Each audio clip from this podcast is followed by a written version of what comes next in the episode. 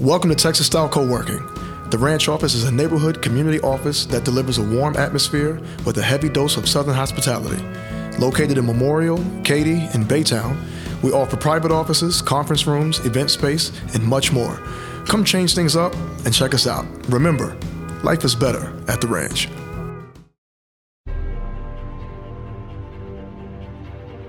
In a global industry where anything can happen, where mistakes cost much more than dollars, we bring you expertise from around the world to ensure that everyone goes home safe every day. The internationally acclaimed Oil and Gas HSE podcast starts now with your host, Russell Stewart. Today I'm at the global headquarters of Phillips 66, and my guest today is Todd Denton. Todd is the Senior Vice President for HSE Projects and Field Operations Support. Todd, thanks for coming on the show today. Thanks for the invitation. Thanks for having me. I'm really excited to have you because I know some of the things that uh, we're going to talk about here in just a second. But let's talk a little bit about you first. So, we're here in Houston. Obviously, you live here in Houston now. You from Houston? Not originally. Grew up in West Texas, close to Lubbock, mostly small towns, and went to Texas Tech. Started my career in Amarillo and actually met my wife in Lubbock while I was going to Texas Tech. And we now have four kids and one grandbaby, another one on the way, and oh, good for you! Two yeah. kid-in-laws, and so yeah, it's fun. So one grandbaby and one on the way. Grandbaby, one on the way. Okay, yes, well, that's why you have kids, so you can have grandbabies. I discovered that. Yeah, yes. you ought to be able to have the grandkids first. Okay, so you're from that West Texas area. Of course, this show's heard in 134 different countries, and a lot of people don't have any concept of how big Texas is. But my daughter actually went to a, another smaller university in Lubbock. So the day that I took her there, of course, we're here in Houston, uh, actually just north of Houston in Conroe. And I knew Lubbock was a long I'd only been there one time in my life, and that had been like 20 years prior. And I knew Lubbock was a long way, okay? But I knew you go to Abilene and then go over to Sweetwater and then exit to go to Lubbock. I knew Abilene it. was a long way. And I thought, well, by the time you go a long way to Abilene, then you got to be almost to Lubbock. Yeah, no, I go 20 miles past Abilene, exit off, and get on the highway, and it's still 100 miles to Lubbock. Exactly.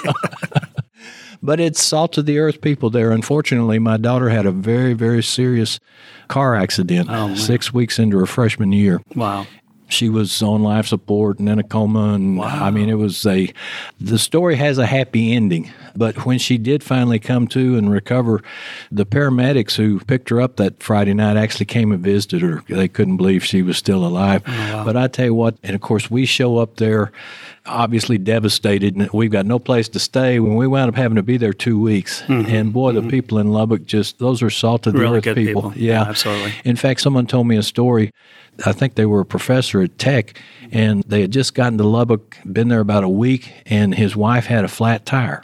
On one out of three days of the year that it rains in Lubbock, you know. and this guy gets out in his suit and tie, uh-huh. goes over, changes her tire in the rain, and she looks at him and says, Thank you, what do I owe you? Mm-hmm. And he said, Ma'am, you haven't lived in Lubbock, Texas very long, have you? That's great. So it's really great people there in Lubbock. Okay, so you graduated from Texas Tech and your degree was electrical engineering. Electrical engineering. Now you've been in the oil and gas business since 1990, but I spent the first four years at nuclear weapons plant up in Amarillo. Okay. And you were a design engineer there, I think? Yes, sir. Uh, tester design engineer. So our group designed the testers to test the weapons at that plant. So it was a very fascinating job. Now, you weren't involved in HSE, though, at that particular time? No, really, just on the engineering design side. Yeah. The nuclear industry, they're the gold standard now in safety. That's exactly right. And I did learn a lot about processes, procedures, and how to make sure you do things right. Yeah, what they call human performance. Exactly, exactly. How do you get into the oil and gas industry from the design in nuclear? That's a great question. Like I say, I was there for four years, and that was 86 through 90. And it was at the end of the Reagan buildup of nuclear weapons, and job was a lot of fun. It was technically challenging for an electrical engineer.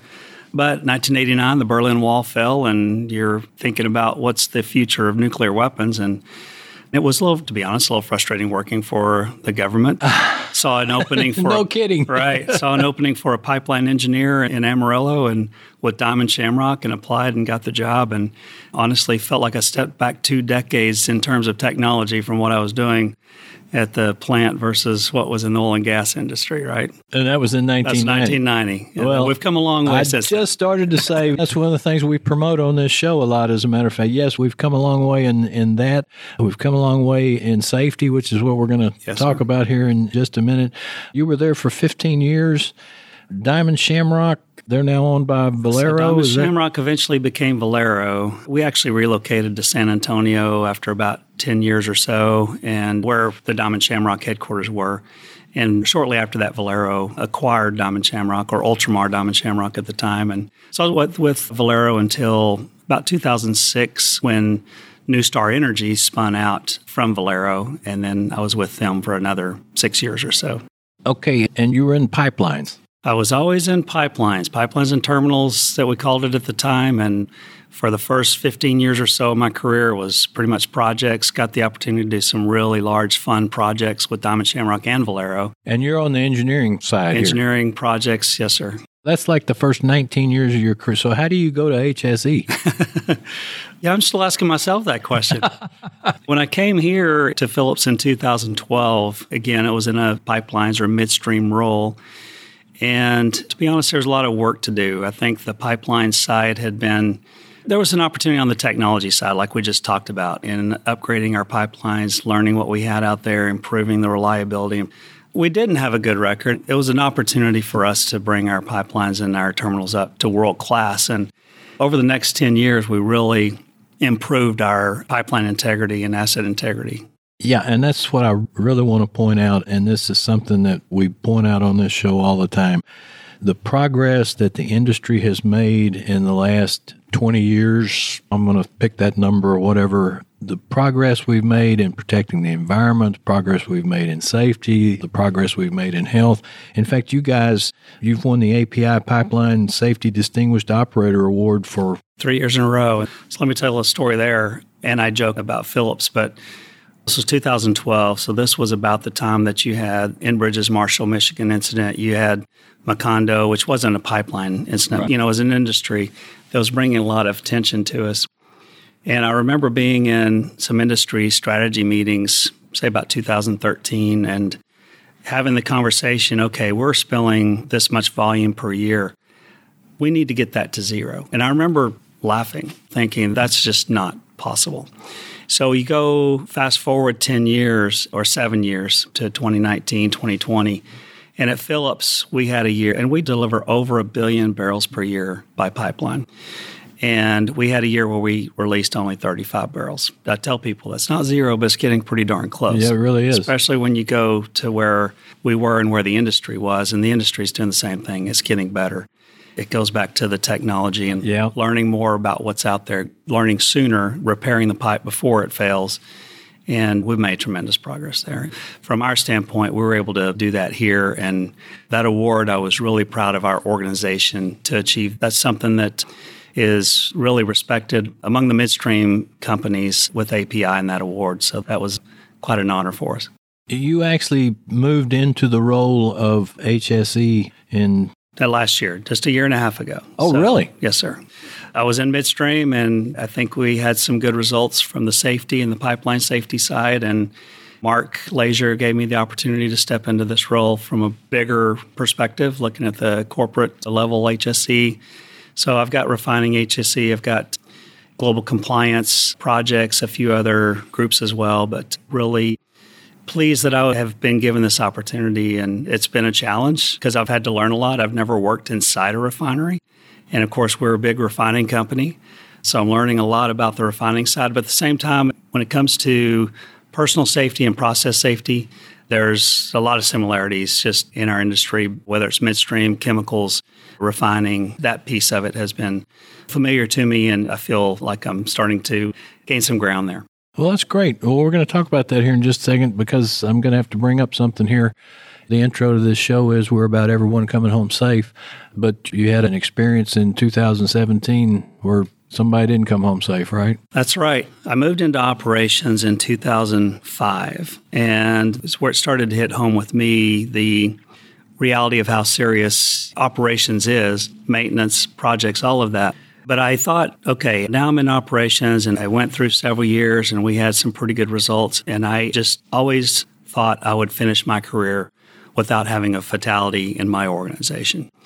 And then I got that call, 6:48 p.m., February 9th, 2017. It's one of those things that you just never forget. Like when where you were when Kennedy was assassinated exactly, or whatever, exactly. or 911. Yeah, yeah. I've told people I can tell you what I was doing every hour of the next 72 hours. And it kind of burned in my mind. But yes, we had a release on a pipeline during a maintenance activity, and a fire resulted, and one of our employees was caught in that and was fatally injured.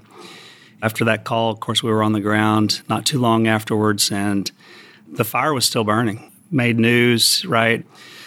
Had to go visit the family and give them the news. And this young man had a wife and a eight-year-old daughter, and like I say, I'll never forget that again. And that was where I also said, never happen again. Yeah. Lessons learned, obviously, as with any incident and any success. But that was definitely a uh, keystone moment for me. Okay, so you came into this role not too long ago. You took over kind of what should we say, a, already a mature safety program or whatever? Right. Okay. Good observation. It's funny because when I stepped into the role, we're industry leading or we're an industry leader when it comes to safety and process safety. So I stepped in the role and I thought, well, what can I bring to this? And do I need to bring anything to it? We're doing pretty well. But it's also not my nature just to say we're good enough. And it's interesting because our safety and process safety and industry is the same way. We'll make progress and then we flatline. And then we make progress again and we flatline. We've seen that over and over. And we're kind of in this flatline performance right now, industry and us, whether it comes to safety, serious injuries and fatalities, process safety, all of the above. That's the challenge now is how do we take this to the next level? We've had two fatalities in the last two years. And that's, again, just drives it home the seriousness and the hazards that we have out there. And we want to eliminate, especially those serious injuries and fatalities. That's our focus. And you mentioned human and organizational performance. We think that's the next evolution. We know it is. Others are doing it. The aviation industry has learned from it, the nuclear power industry very much in line with that nuclear weapon industry as well. The acknowledgement that people make mistakes. That's first rule of human Number one, and you've got to have the safeguards in place, and then collaborating to learn both successes and failures, and becoming a learning organization, and knowing that how we respond matters. Historically, something bad happens, and what do we do? We go straight to who did what and and what do we need to do to them, right? Exactly. And so, fortunately, we've moved past that. But it's kind of ingrained in human nature. You know, someone makes a mistake and you just want to go to, well, let's do something to stop that person from doing that again. But we have to step back and say, okay, if, say, someone opened a valve that they shouldn't have opened, why did that happen? Rather than just the what. That's exactly right. Was he or she trained well on that procedure? It's my pet peeve, or it was, we've gotten a lot better. But it's always my pet peeve when I sat in on incident investigations. And we get to the end of the incident investigation, and the cause was didn't follow procedure. And then I would always say, well, why didn't they follow the procedure? Why does it matter? They didn't follow procedure, therefore we should discipline them. I remember one time sitting in on one of those, and I said, finally, I said, well, okay, they didn't follow procedure and you're telling me they should have. Tell me about the procedure. Well, it's a great procedure. It's very detailed. It's 40 pages long. It's okay. Stop. you know, you just, no more, you just yeah. answered my question. Let's go back and look at that. But I think it's really about getting to the why and the organizational piece of it as well. What's our role? What's the supervisor's role? Is there training issues? All of the above. I think it's diving deeper. What's leadership's at? And what's the culture of that group or that organization? And is leadership there setting the right tone to be able to learn from those incidents rather than just reacting to them? Coming out of these fatalities, we've really epitomized that in how we responded to it because what we've done is they were contractor fatalities. We've taken a big group of our contractors and said, let's figure this out together. We established this team. We had multiple contractors, we had multiple work groups under this. And we came out of it with three recommendations that we're implementing internally. But the key part of that was partnering with the contractors rather than saying, hey, you guys are messing up, do better, or we're not going to use you anymore, or whatever. It's really about let's partner and learn together on how we can get better in the future. That's been nice to see this year. To me, that's our first level of improvement right there most people will probably be listening to this in January. We're actually recording it in December, so we're at the end of 2023. Mm-hmm. So that's been the focus for 2023, and you look back on it. That's exactly right. Progress. So our first quarter, it was not good. The performance wasn't good, and we've established a new metric that we call injuries from serious incidents.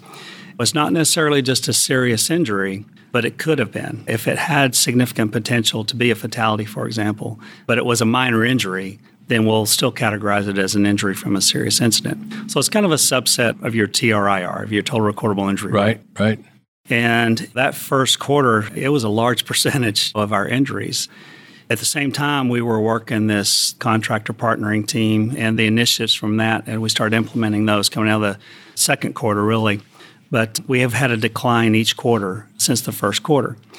Now, it's not to say we've figured it out. Every time that I have ever thought that, something immediately pops up that tells me we haven't. I feel like we're on the right track in that regard. But we've got still have a long ways to go. Well, it's back to what you said, and almost every safety expert like yourself, I've talked to them at Baker Hughes, I've talked to them at Halliburton. We get those kinds of companies on the podcast. They all exactly say that same thing you can never get to the point where you feel like you've arrived. Mm-hmm. Because if you do, you're going to really find yourself in trouble. Yes, we like to say it's a continuous journey. Exactly. That's exactly right. It doesn't end, and it, hopefully, it's about a continuous improvement journey. Something I want to ask you about because I think this is something that a lot of people will be interested in. Companies like Phillips or everybody in oil and gas. In fact, I just heard a story at the UTA oil and gas safety conference here in Houston a couple of weeks ago, and they called the operator who had the tank battery facility. There was a leak in the tank battery. The operator calls contractor. That contractor calls another contractor who in turn, I can't remember if it went to three, three or four. It went at least three levels, may have gone four levels. What they wind up doing is, it was a fiberglass tank, and it's in North Dakota. Mm-hmm they send this crew out that works on fiberglass. Okay. Okay. Yeah, they go out there and they put the fiber, you know, they repair the leak. Well, it's like zero degrees in North Dakota, mm-hmm. and they can't get the resin hot enough to do what it's supposed to do and then dry. So they go inside the tank, they oh, turn word. on a heater. Oh, my word. And the rest of the story is not pretty at all. But that's your issue is dealing with all these contractors. And you saw that. How do you get a handle on that? That is a challenge. And, you know, one thing that we've talked about, especially coming out of these incidents that we had a year or so ago, is that all of the contractors were telling us the same thing, and that is there's a workforce issue out there coming out of COVID, especially. So during COVID, you had the downturn, had a lot of people retire out. Demographics were working against us, still are. And now you've got a lot of infrastructure type projects that are happening, whether it's EV automobile plants or these huge semiconductor plants that are being built in the US. And so that's drawing workers away. That's a challenge on getting trained, qualified workers. And so that was one of our findings was we need to make sure that we are training and qualifying the workers and hiring contractors that have a good training program. There's a very high correlation when we meet and talk with contractors around what their training program looks like and how robust that is versus their safety performance. That's what we look for the challenge you're talking about with subcontractors and subs under subs, you just have to manage that. Frankly, that's that is something that we've talked about. We've seen it. but we have to treat our subcontractors the same as we do our primary contractors. Yeah, exactly. They're part of the same organization. Yeah, you need to really be watching that. Exactly. So, Todd, it doesn't take long to fill up a 25 minute conversation. so that's what we've done here. And I really, again, appreciate you coming on the show. Any other gems of wisdom you want to give us? No, I don't have gems of wisdom, but I do appreciate you having me on. And I think for me, this is obviously an important topic. And my passion is around not just making Phillips 66 stronger and better from a HS&E standpoint, but our industry. Let's make our industry the best that there is when it comes to that that piece of what we do. Well, that's exactly what this show is all about. So, again, thanks for coming on the show. As always, to everybody out there, thanks for listening. Please tell your friends to listen.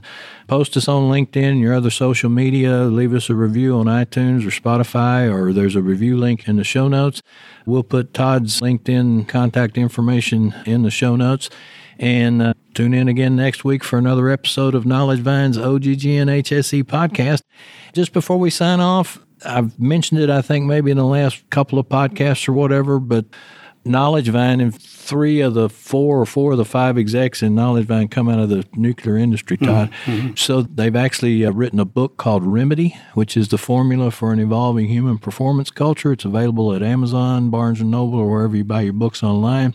However, for a limited time and while supplies last, my listeners can get a free copy of the book if you just reach out to me on LinkedIn and request it. And you can discover more about Knowledge Vine by finding in the show notes its website link and other contact information. Please reach out to me on LinkedIn for any show suggestions on topics or guests, or if you're looking for a speaker for your conference, or like I just said, if you want to copy the book, and we'll see you next time. Tune in next week for another engaging episode of the Oil and Gas HSE podcast, a production of the Oil and Gas Global Network. Learn more at oggn.com.